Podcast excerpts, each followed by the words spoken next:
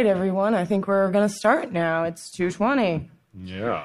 So, as you know, this is the many faced Azor Ahai panel, and you might be wondering what exactly that means. And essentially, it's the idea that there isn't necessarily just one Azor Ahai. There isn't just one hero that saves the day. It's about there being a lot of people that were essential to stopping the long night.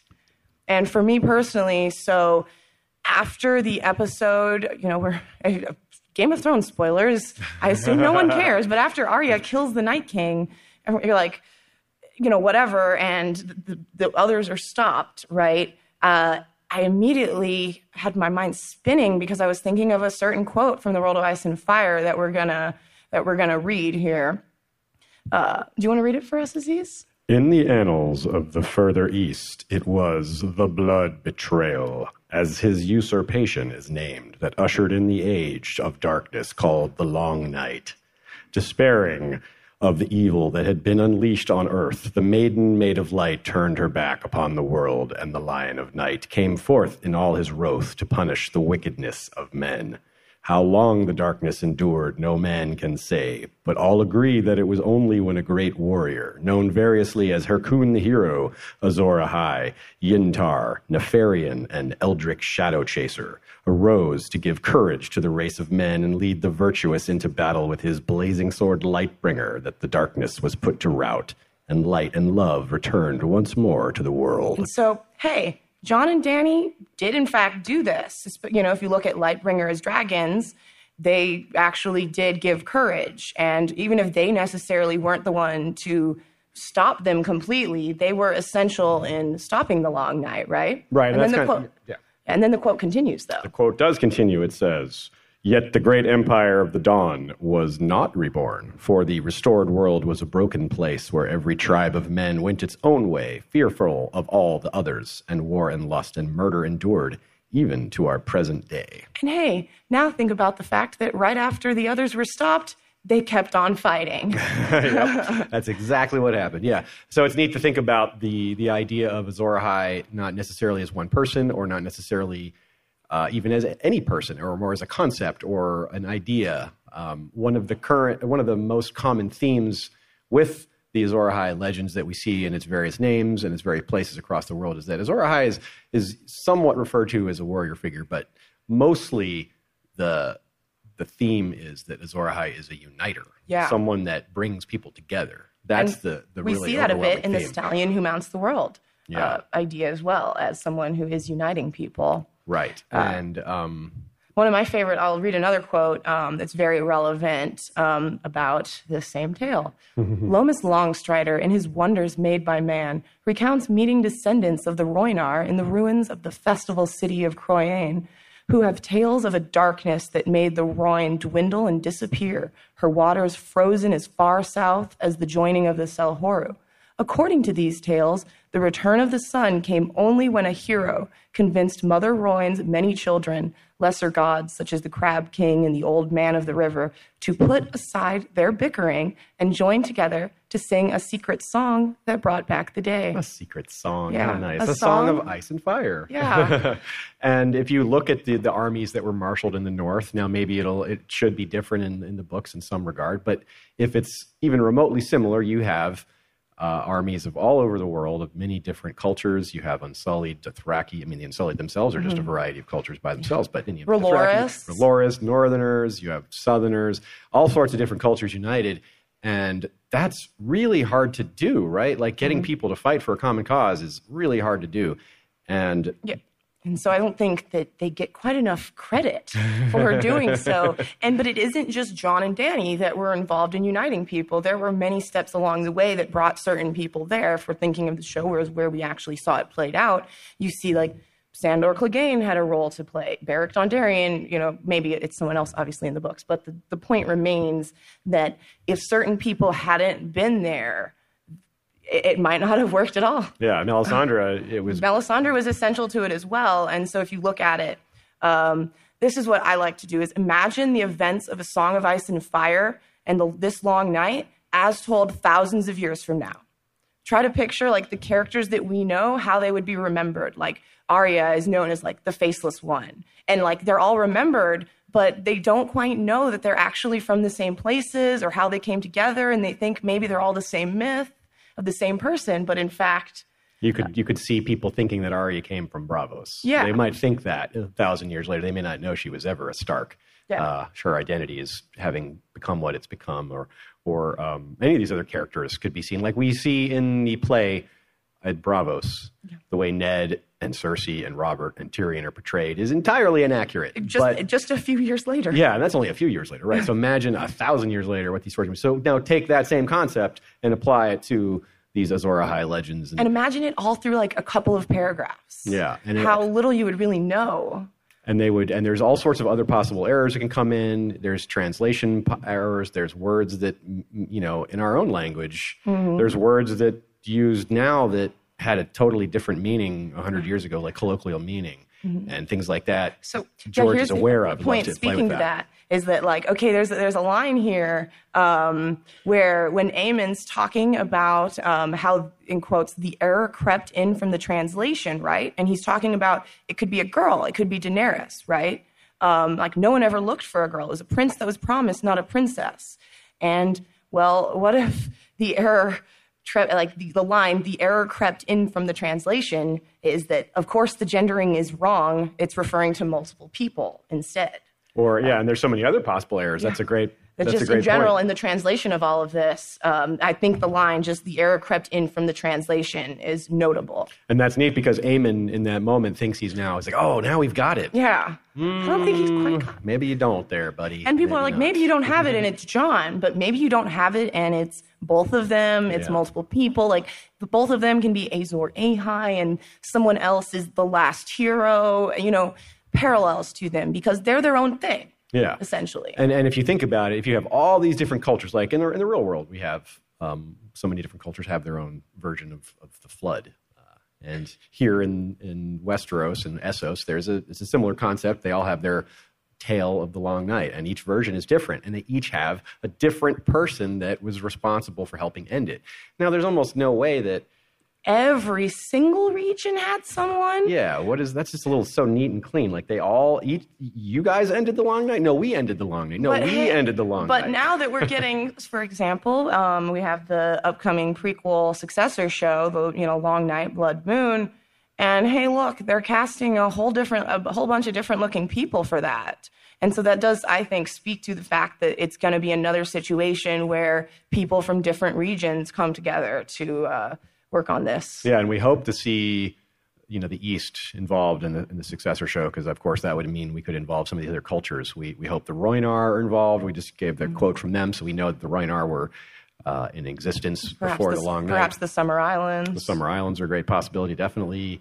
Um, maybe Obviously, maybe Slaver's Bay, but I, that's we're not so sure about yeah, that. that's maybe yeah, it seems like a, a, a le- less likely, but definitely possible. Um, maybe cities like uh, the Sarnori cities or um, Because again, remember, we're, oh yeah, My history's a little hazy. Mm-hmm. Were the Andals involved uh, during the long night? Had that, had that invasion happened yet?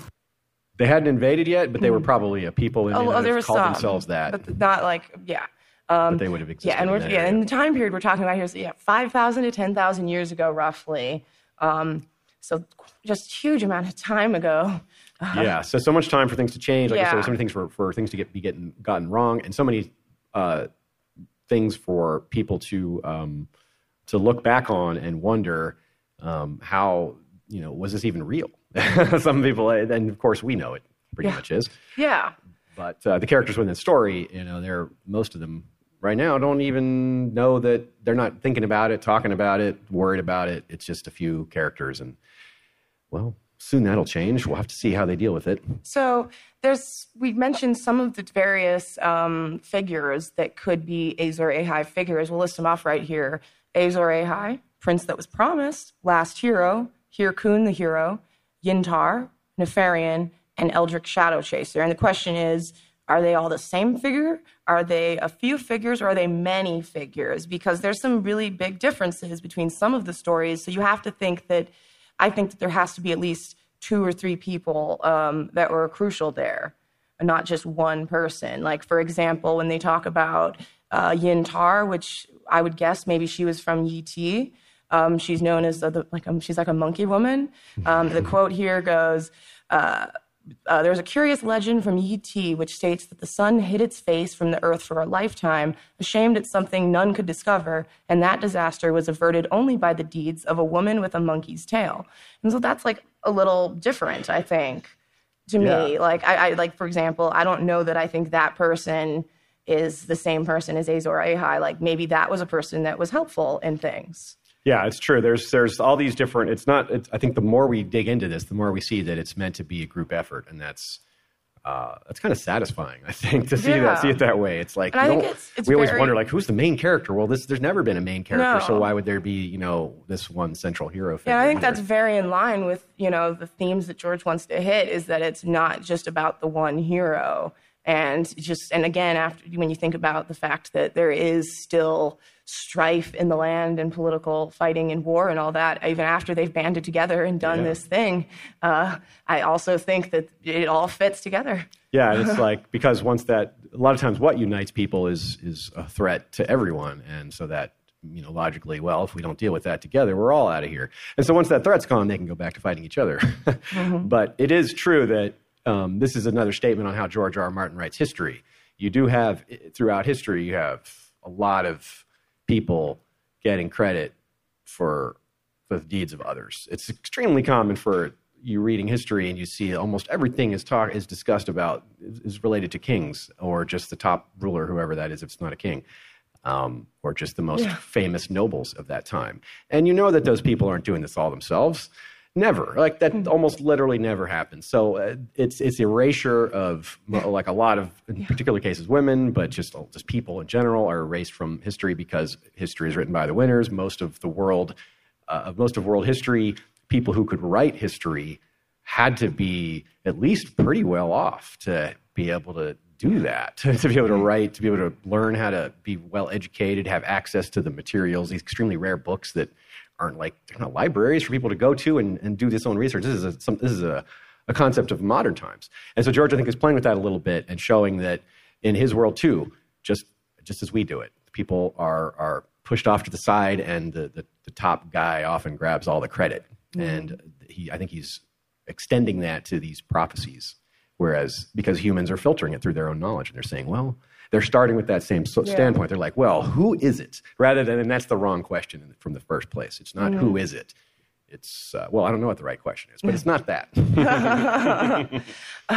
So on the other side of things, we obviously were speculating on Azor Ahai and who who could you know help stop the long night in general. But we do also know figures on the other side of things, on the side of darkness. Obviously, Melisandre talks at length about the Great Other, but we know of the Bloodstone of the Bloodstone Emperor who set this whole thing off with the blood betrayal, and we know of the Lion of Night.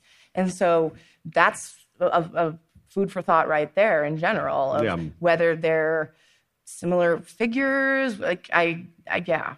Yeah, it's the kind of the opposite of what the show did in terms of rather than having the others be just a force, um, they made a, a central key king other, and uh, with just the same thing with these, with the Shea name, these different um, sort of villainous historical figures, mythical historical figures, and there's not really an attempt to make them all into one character.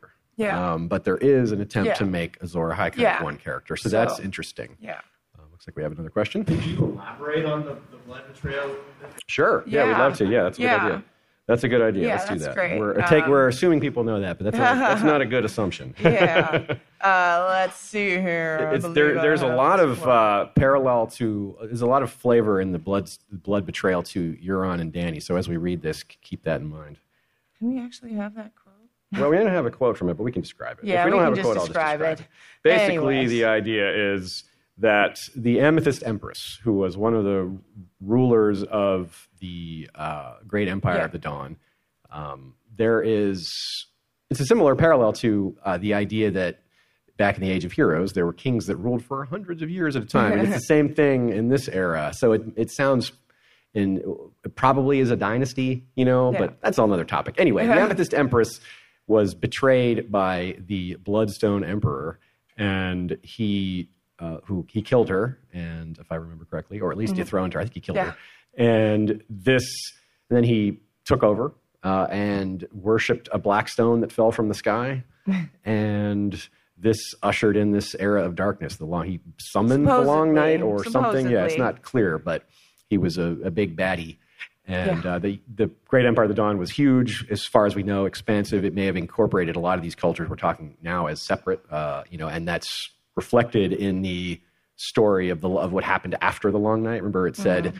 even after they defeated the darkness, they went back to mm-hmm. s- disparate kingdoms and fighting and, and petty squabbling. It said the Great Empire of the Dawn did not reform. So someone had united everything, or some someone's, and it fell apart mm-hmm. after this uh, great ordeal. And if you think about again in the the Long Night Blood Moon spinoff show, in the description of it, they talk about you know its descent into you know this dark time, and so you have to wonder like what is going to set it off, and if it will have a connection to you know something like this. I think. Yeah, and uh, of We'll- we'll see the creation, you know, of this terror. Uh, yeah, this force. whether it'll be some great sorceress uh, um, ritual or just a the stars aligning in the heavens, something that people don't have much to do with. It's really hard to tell. I tend to think that it's going to be involve uh, mortal forces. You know, I don't think George wants to put things in the hands of the gods too much. You know, I think he wants this to be human situations ultimately, Yeah. even if they're highly fantastical. He still wants it to be. They, he still wants the humans to be the catalyst. I think. Yeah. So on the subject, like, since we're talking about, you know, these pretty far off Essos regions, so we have these five forts in the far east, which is this fused black stone that's meant to keep out the Lion of Night's demons. Um, but notably, Essos, Essos and Westeros have been confirmed to not be connected in the north by George. Um, that said, the question was exactly Does Westeros connect to the eastern continent uh, through the north? Not did Westeros ever, to be clear. Mm-hmm. So you could, you know, speculate there. But near the five forts, we have Asshai, where Azor Ahai is said to be from, Nefer, where Neferion could pres- be presumed to be from, Yintar, probably Yiti, Hyrkoon the hero, probably Hyrkoon, which is all over there too. Eldric Shadow Chaser is a little harder to place. Shadow could evoke Asshai or the others themselves, which are described as shadows and white shadows, and he's chasing shadows. Um, but also, Eldric is similar to Edric, so maybe evokes Westerosi things. But out of world, it's meant to be a reference to Elric of Melnibone, um, who has a cousin and heir, Yyrkoon, notably. So he, George likes to throw in references here as well. Um, so I don't know how much we can speak to that character being from anywhere. Yeah. So, but but the the a key here is that all these places Ashea named And in are, a similar region, yeah, far away from of, Essos. east of the Bone Mountains. So basically, on the other side of the the the Dothraki Sea is There on one go. side of the Bone Mountains. Oh, I was going to say we don't have a map, but we do. All over here. Yeah. They're all over here. Look, there are the five forts There's right the there. forts. They're right on her thigh So- normally. There you go. I'm defended. But so all on that, all on that very far side, um, which is notable, I think. Like, it makes me think that it is the the the, war was not necessarily all in in in Westeros up at the wall. None of that sounds Westerosi at all. No, right? it it's doesn't. so far away, and it's like hard to imagine that even with all the things we talked about of, of people um, of legends changing over time, it seems pretty hard for this legend to have changed that much to something, you know, thousands of miles away It's- with all the character names changed. It just doesn't. It's just not Mm-hmm. Unless, again, if you think about the idea of them being connected at some point and that they could have interacted like that, which is a stretch perhaps, but I, I do like to try to think of ways that it could have involved Westeros more easily. Yeah. Um, but then we have, you know, one particular figure, the last hero, who is very, you know, clearly Westeros, right? yes. um, and also very much more similar to Bran. Um, and so the it, it comes back into play with the idea that you know there, there's there are for sure some multiple figures. I think yeah. I don't I think would there is agree. one person for sure, but Yeah. whether it's only a few or way more, I don't know.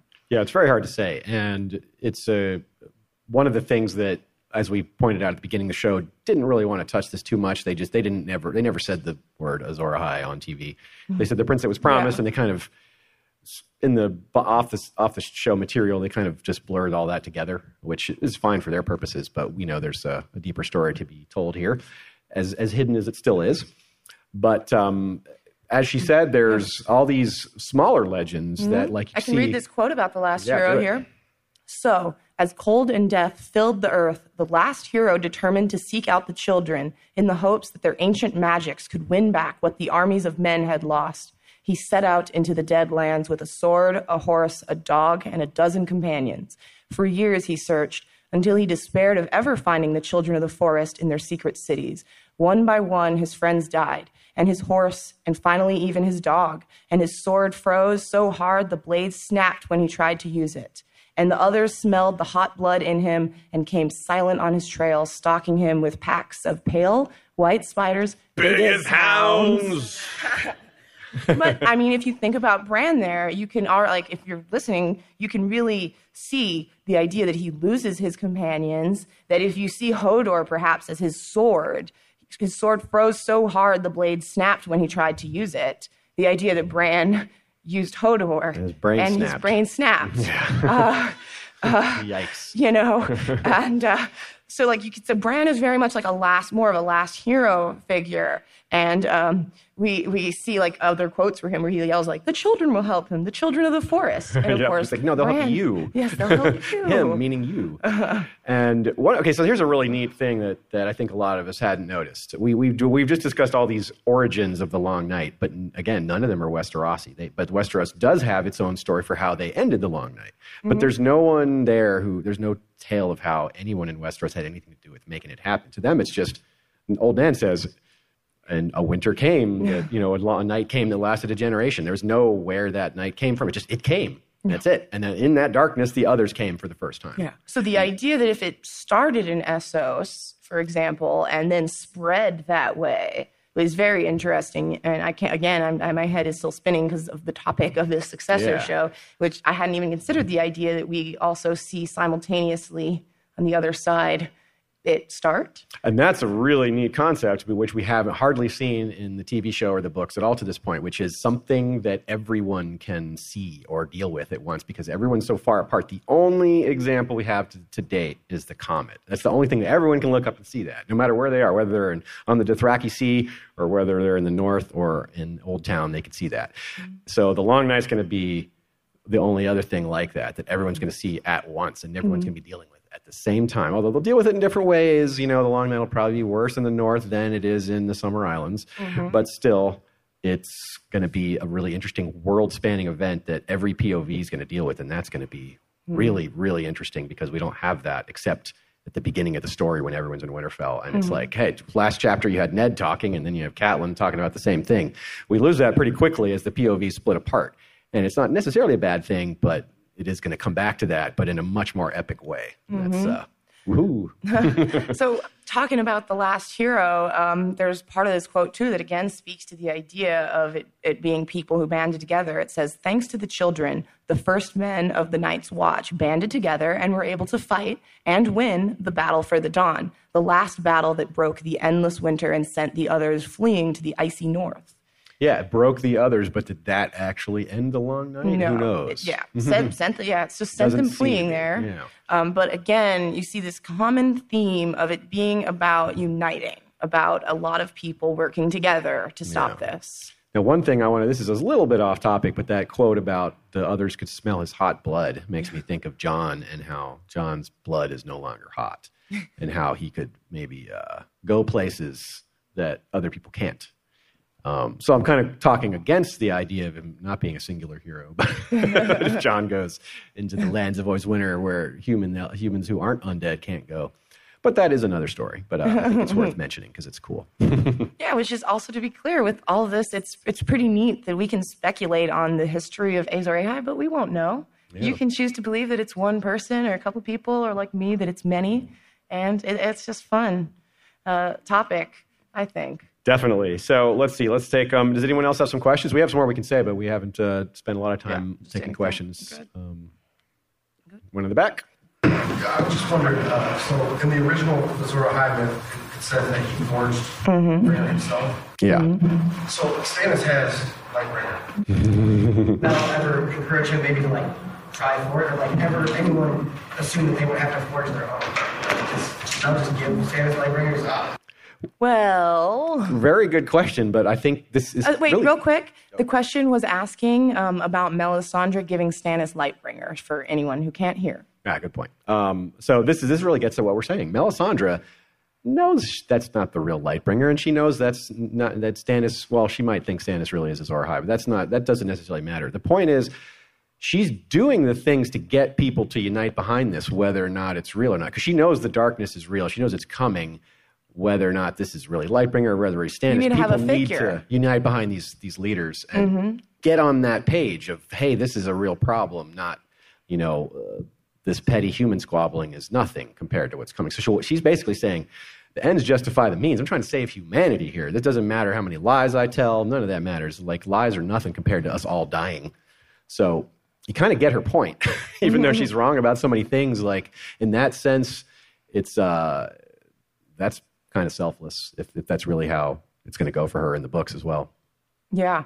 Yeah, it, I think it's yeah very selfless in actuality. Uh, in retrospect, I doubted Melisandre, I guess, a lot. I think a lot of us did. When we got her inside her head, it's like, well, this is not what I expected. this is a lot more. Um, yeah, she's a lot more uh, sincere. Yeah. About, about a lot of these things. But that's a. But getting back to the actual question, as far as forging a blade, yeah, I wonder about that. I wonder how lit. We all have wondered long whether how literal that was, and um, Yeah, you know, I think about yeah. her if she's like she forged Stannis and he didn't work, so she'll have to forge a different blade. she's the the one making the sword. But here. yeah, as Aziz was speaking to, there's all sorts of theories about who Lightbringer is, what it is. I say who because lots of people think that it could be the dragons. Yeah. I mean, who is it? Uh, is it um, Xaro Xhoan Dax? I think who says dr- your dragons are a flaming sword held above the world, and like, okay, we get that reference, don't. Yeah, we? we see. Yeah. Uh, yes. and uh, and he's so subtle with that because we have this is that's really clever because you have a guy from Qarth saying that, and that's another. They have their own super ancient history and their own long night uh, involvement. They Yeah. may have been a central part of the Great Empire of the Dawn back in the day, given their location right the, right in the center of right in the center of your, um, Somewhere. right on here. somewhere on your hip, Yeah. I might have cut them off. somewhere in there. Anyway, uh, so uh, okay, so more questions. Let's keep going then. All righty. Let's keep it going. Where are we at? Let's see. Okay, so We um, could speak more to this Azor Ahai. We could read this uh, quote for anyone that wants some concrete information right here. okay, yeah, do it. A hundred days and a hundred nights he labored on the third blade, and as it glowed white hot in the sacred fires, he summoned his wife. Nissa Nissa, he said to her, for that was her name, bear your breast and know that I love you best of all that is in this world.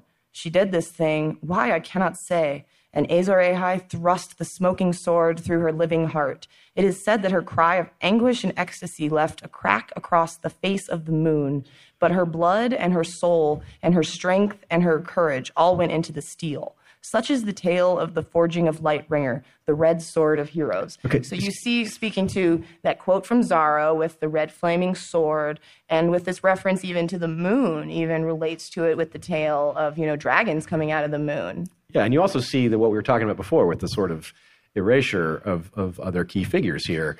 I don't think Nissa Nissa is any less heroic than Azor Ahai is here. Maybe even more so. She actually sacrificed herself, whereas Azor Ahai gets to live, and if he succeeds, then he's one of the people that is alive after the darkness is chased away. So, you know, and and here he the way it's written is it says she did this thing. Why I cannot say like. What do you mean? Why? It's the same reason he's doing it to save the world. you know, I mean, uh, it, he's, it says he summoned her, so it's written as if she didn't have a choice here. But I don't know about that. You know, it seems like she had to be willing, and if she wasn't willing, If she's willing, is it really a sacrifice? yeah, then it's not a sacrifice, then it's a murder.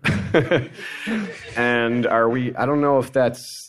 Are we really? Is that really how the story we're told here that that he had to murder his wife to save the world? I don't know. Maybe. Eh, I mean, I that is kind of what we saw at the end of the show, except without the wife part. But it was a relationship, you know. Yeah. It happened afterwards. But so yeah, and it was after the others were gone. So um So yeah, we obviously we have Nissa's Nissa, and we don't really have uh, an easy comparison for her in the books. Um, obviously, if you know Stannis sacrificing Shireen, you would think of her as a figure like that, like someone might, like Melisandre maybe, but uh, Or Melisandre herself after, you know, she's after not, she not. sacrifices herself, Yeah. you know, uh, to help, uh, you know, like it, it- we might not actually see. I mean, it'll be a while before we see that battle, you know, it- happen.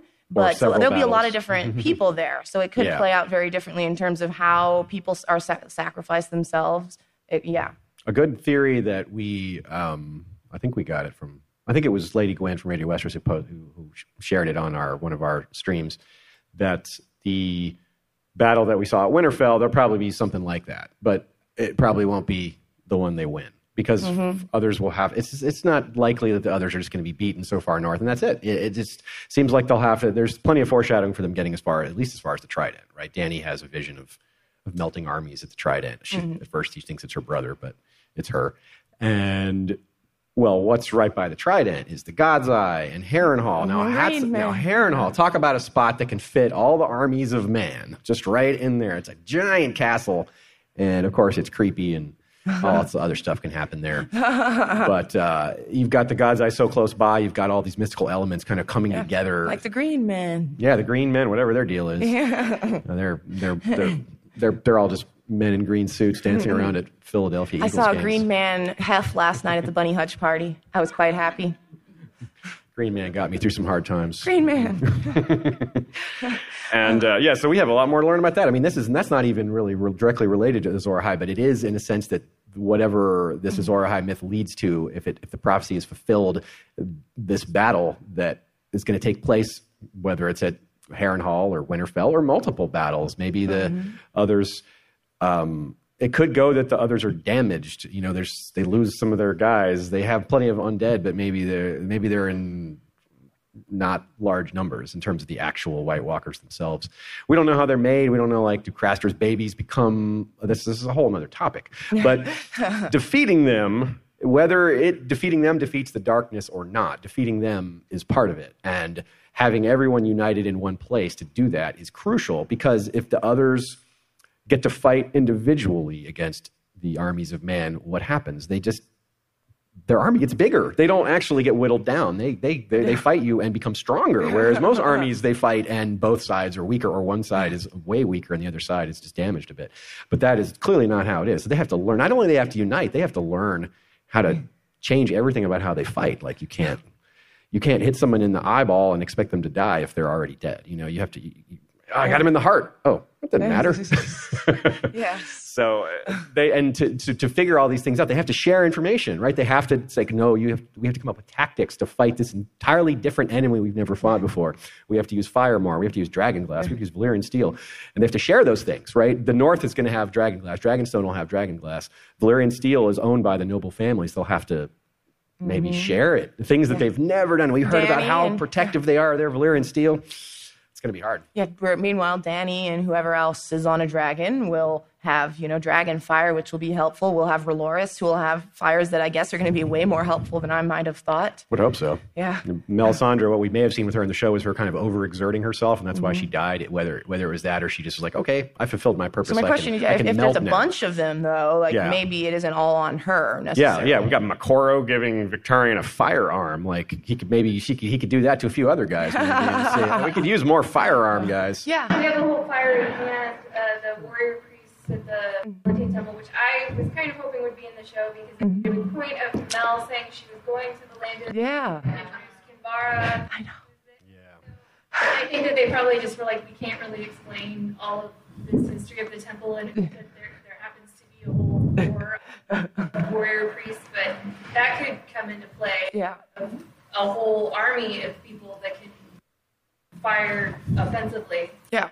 Uh, the question was just the comment was really just talking about the fiery hand, which is uh, you know more of a of a military, more of a Yeah, they're- within uh, R'hllor. There's, so um, they were not in the show, but we could uh, in fact see quite a lot of them. I think. Yeah, They would- I, definitely. yeah, I hadn't thought about that them in particular. the there should even be a good chance we see them in the prequel show. The, Yeah. the, the religion should be old enough for that, uh, or at least maybe it's got a different proto version of it. You know, maybe they don't call it R'hllor, maybe they do. Maybe that's a translation from another place. You never know.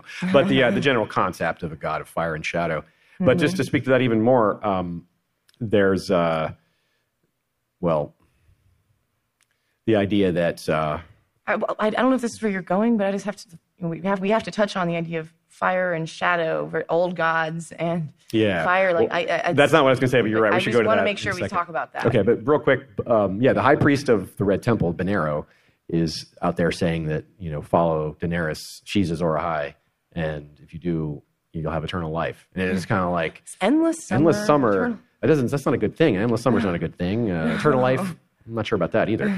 Uh, but that's an element from the show entirely missing, and that's crazy, right? Like this is the top red priest, and we've seen them with real magic, so it's not like the seven who are like, "Oh, the father will punish you." It's like we've never seen the father punish anyone, unless mean, you're talking about like Tywin or something. Also, think about you know when Dany's in you know Westeros, she'll have much more of a support base for Yeah. at least a while of it, with having people pumping her up and on the other side, praises. yeah, I know. But on the other side of things, you're right. That's that's a, a perfect example of, of Daenerys getting a big head because people are like, "You're Azor Ahai. You made dragons," and and that's I mean, I would be pretty impressed with myself too if I yeah, like who wouldn't have a big ego after hearing that about themselves and then proving it? You know, like I really did hatch dragons from stone, y'all. And uh, but she, but to to speak to the unity issue, right? That's for her. That's the even bigger challenge. She might have the best weapons to fight against the darkness, but the the challenge of uniting disparate peoples is larger for Daenerys than it is for, say, Jon. Mm-hmm. Jon uniting the North, well, they're all Northerners. Mm-hmm. But Daenerys bringing Dothraki, who at first terrified her when she first saw them. So mm-hmm. what's Westeros going to think of them? And the Unsullied are. They're not necessarily terrifying in that they're culturally speaking, but Westeros doesn't like slaves and they don't like eunuchs, and you know, like generally speaking, and they're racist, and so, it- that's yeah, kind of what I meant. Yeah, they're all general, they're all very xenophobic. Yeah. and, and uh, we saw even the show actually showed that a little bit. Yeah, bit. they did show it at least a little and bit. it should be a but bigger it'll be problem. yeah bigger like because they're just it's like you know a whole new you know set of people coming in you think about the Rhoynar the Andals it's not quite as extreme but you have to think that some people are gonna bond there's gonna be some intermarriage there you know some cultures are gonna fuse here Yeah, that's um. There's a wonderful history podcast called History on Fire that we did a collaboration with, and he talks about the the slave armies of Spartacus and how it's a good example of how. Uh, a, a really good example, uh, a stark example of history being written by the winners, because the Romans have to admit that they this was a bad thing for them, but they, you know, they tried to cut away on the worst parts and, and, and but we know that within those armies within those 2000 5000 10000 person slave armies there would be infinite relationships loves and, and hates and, and disputes and people finding things in common just finding themselves in a crowd being like hey i you know things like that. And george loves to write about that kind of thing. So while it looks like there's lots of threats lots of things that could go wrong there's also this there's also things that could go well. Yeah like examples of yeah. maybe yeah maybe finding love friendships. Yeah sometimes people might fight. It'll just yeah. And these things happen even more when people are looking at the end of their lives and kind of looking back and saying you know your people are a little more sincere and and, and you know uh, less petty when they're facing the end of their life or like looking at like "Uh, i might be dead soon. I definitely don't care about that grudge anymore that i had with that guy who stole my girlfriend 20 years ago. You know, that's not so important right now so it's just this huge, just epic potential for people coming together and all the good and bad happening. And um, we have to see how they all react and how um, they're able to unite and use their different abilities uh, I, I have to together or not. um, something we didn't touch on yet um, that also has to do with uh, just this uniting is uh, the Ifequevron and the Yeah. Children of the Oh, Forest. good point. that in Essos we also have a tale of a very similar race to the Children of the Forest. Yeah, they're, they'd be north of. If you picture Bravo sticking out, we have. You can can you show it here? I might not have it on this one. I don't know if I have it. Okay, well, we don't have a visual of it, but it's basically the northern tip of Essos, northern northwestern tip of Essos, like kind of off of Bravo. Like Braavos would be here, and the, there's all these forests up here. Uh, Da- Daenerys passes through them in her uh, second or third chapter when she's heading towards the Dothraki Sea, or heading towards the Dothraki Sea and Vaes Dothrak. And there's, uh, well, it's a deep ancient forest, and according to the world of ice and fire, there was once a little race of small forest people called the Ifequevron, and they may be, you know, cousins of the children of the forest. Uh, they would have been more linked back when Westeros and Essos were one continent, Yeah. right back when there was a land bridge for them to move Yeah. through. Which again speaks to my important clarification. Did Westeros ever? I want to ask him that, but I think he'd be infuriated. Yeah. Yeah. Do we have a, do we have a question or something? no, that was just the, the time warning. Ten minutes left. Yeah. Uh, okay, so let's see. What did we want to talk about? We didn't. I wanted to talk about just the idea um, that obviously in the R'hllor um, religion, we hear a lot about, you know, fire versus ice, essentially, like, you know, shadow, you could think darkness, right? yeah. And so the idea, obviously, a lot of people speculate about, you know, the old gods in general, Blood Raven. Are they shady? And I, I, I think it's a good thing to be skeptical of for sure. Yeah, I mean, the R'hllorist religion overall doesn't doesn't really seem friendly or positive. Like, it doesn't present itself that way. Like, uh, I'm sure Melisandre wants to save the world, but if the world they're trying to create after is the Benerro's vision of ever, you know an endless summer and people living forever, that's that's not good either. so it's like that is kind of vaguely, very vaguely what the show gave us, which was, yeah, Daenerys comes in and helps save the world, but then she has this new vision that's not good for what the world should be like. Of course, in the show, it was it was very tampered down. She's just like, yeah, we'll just conquer everything. Keep going. Yeah, just keep going. But but if it's keep going with an army of uh, and you know immortal fire worshippers, maybe no, maybe slow down, maybe stop, maybe stop and consider. Hmm. Let's see here. Now, as far as the actual ending of the long night, there's some things we can say about that. You know, who knows how that's actually going to happen, but we can we can suggest at least a few things that what the story has told us so far. We have a, a quote here.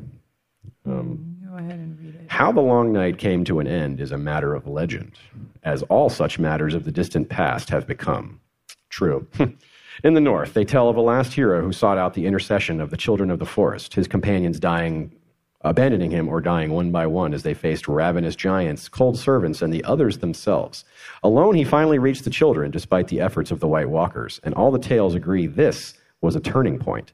Thanks to the children, the first men of the Night's Watch banded together and were able to fight and win the battle for the dawn. Right. So this is the you read this quote already. I right? read that half that little the first little part. Yeah, you read that bit of it. I, we hadn't read the first part. Okay, so that's where I stopped. Um, so this is kind of a, a, an add-on to what Old Nan and Bran were discussing early on. Bran says the children will save him. The children will save him. And here we have that that actually being said is what happened.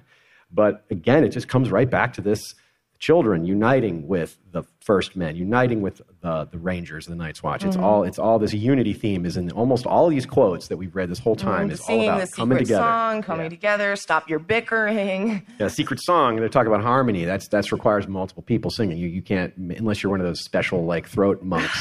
you can't harmonize with yourself unless you're using a recording. Throat monk. That's the actual technical term for them. they need to be part of this effort. We need we need the we need the Dothraki, the Unsullied, the throat monks. Yeah. Um, did you read the, ba- the last? You didn't read the last part of that, did you? No, I did Okay, so we also have now six thousand years later, or eight thousand, as the true history puts forward. The wall made to defend the realms of men is still manned by the sworn brothers of the Night's Watch, and neither the others nor the children have been seen in many centuries. And then we have one more quote here from A Feast for Crows, Sam two, uh, Sam one. I found one account of the long night that spoke of the last hero slaying others with a blade of dragon steel. Supposedly, they could not stand against it. Now, dragon steel is an interesting concept that maybe isn't directly related to this, but it's it's fun enough to talk about. I mean, it's it's related in the idea of Maybe where forging it a came blade. Mm-hmm. from, forging a blade. Um, You think about like how the connection that it could have to Azor Ahai Mm-hmm. or their technology on that side of the world versus um, in Westeros. one of the oldest theories for Lightbringer before the World of Ice and Fire came out, even before Dance with Dragons came out, because you know, um, I've been in the fandom a little while, and uh, originally it was all Dawn. Everybody thought it was Dawn or the Dragons. That's it. Those were the two main ideas. And Dawn's kind of fallen down the list over time, especially after the World of Ice and Fire came out. But it's definitely still in play because it's a special blade forged in very special circumstances um, and is unique, super unique. Um, so that's that's interesting. Uh, whether it's literally Lightbringer or just a Yeah, a an little red example. herring and Yeah, it could be a red herring. Yeah, it could be an example of an, a lost technology. Um, Valyrian steel uh, seems to be similar to Dawn, except that Valyrian steel is black or dark gray, and Dawn is, is pale milk glass white. And uh, but they have the same yeah, so the idea of and all blood, that. So dragon steel, more like dawn. one, yeah, one seems kind of dark. The Valyrian steel we hear there's blood sacrifice and maybe dragon fire is used, and that's all like kind of on the opposite, on the bad side. But Dawn, maybe, and maybe it was pretty evil in its forging too. And I don't know if there was sacrifice. Maybe there was a Nissa Nissa situation. If it really is the original Lightbringer, then then that's that's the story we're told. But it might be mm. forged in some nicer manner, some sort of non no sacrifice involved kind of uh-huh. way. And if that can be rediscovered, then maybe that would be a good way to arm lots of people. But that seems like a bit of a stretch. But still, it's we have to mention Dawn here before this panel ends. Yeah, definitely. We have only five minutes left. Just yeah, right there. Um, I have a question going back to Nissa Nissa and the forging of the sword and the legend. Uh, if you're saying that you think Azor Ahai is multiple people, do you think Nissa Nissa is then like a metaphor for the sacrifice, Yeah. The ultimate hero, or like she is an individual? That's, that's, I think that's a great call. The question was asking um, whether Nissa Nissa is more of a metaphor or multiple piece people sacrificing themselves, you know, speaking to the sacrifice in general or someone in particular. And I hadn't actually really considered the idea of Nissa Nissa being about just sacrifice. Yeah, and it could be. That is, I think that's a great way to look Yeah, at it because like that's that. that's why I was kind of getting into the whole like, why aren't we looking at this from her point of view? It's just like because um, what's his face Salladhor Saan says, why she did this, I cannot say. Yeah, well, Why, why would all these people come to fight to their deaths? I cannot say because they want to they want to save everyone else. yeah, they want to save the world. Darn it! What do you think they did? But there's, uh, oh, forgot what I was going to say. So. Okay. Gone. Quaith, is that you?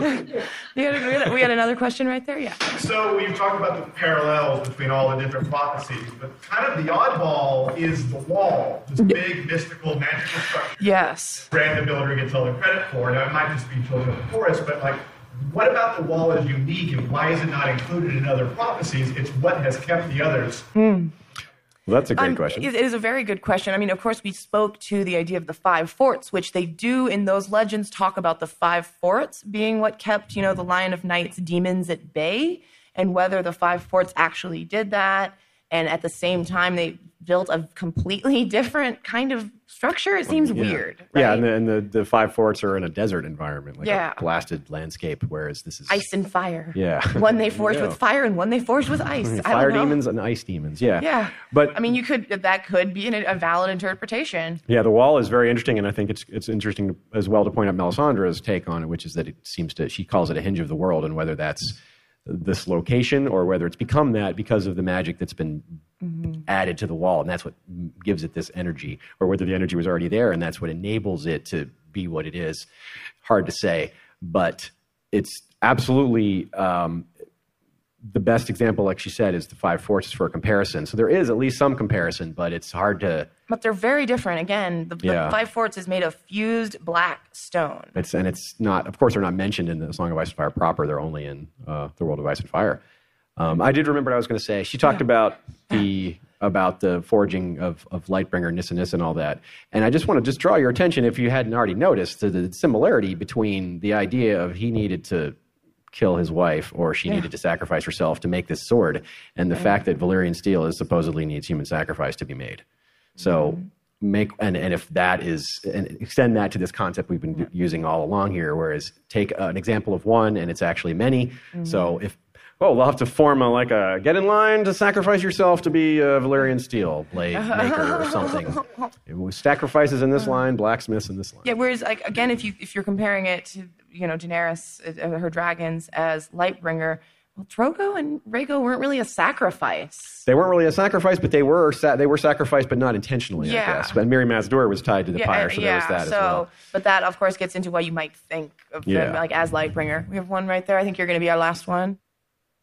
The comment was uh, speaking more to the idea of Nissa Nissa as a metaphor, and uh, you know, basically the idea that in in trying to bring everyone together to fight the long night and to fight in general you have like your loved ones are going to die they're sacri- they're, they're signing up to be sacrificed um, Yeah. essentially Yeah. to, to say it much uh, less articulately than you did for time but, But that's also, it. Oh, I want to do okay. want to say one really quick comment. The, n- notice that Lightbringer is the red sword of heroes. yeah heroes that is what she It's yes, not yes, hero. that is what she was It's saying not thank you yeah. Okay. heroes So that's yeah. So that's a really that's good, That's what she started catch. with yes Yeah. It's very good heroes Okay. Well, we are out of time. Thank you very much for coming. Thank you. Mm-hmm.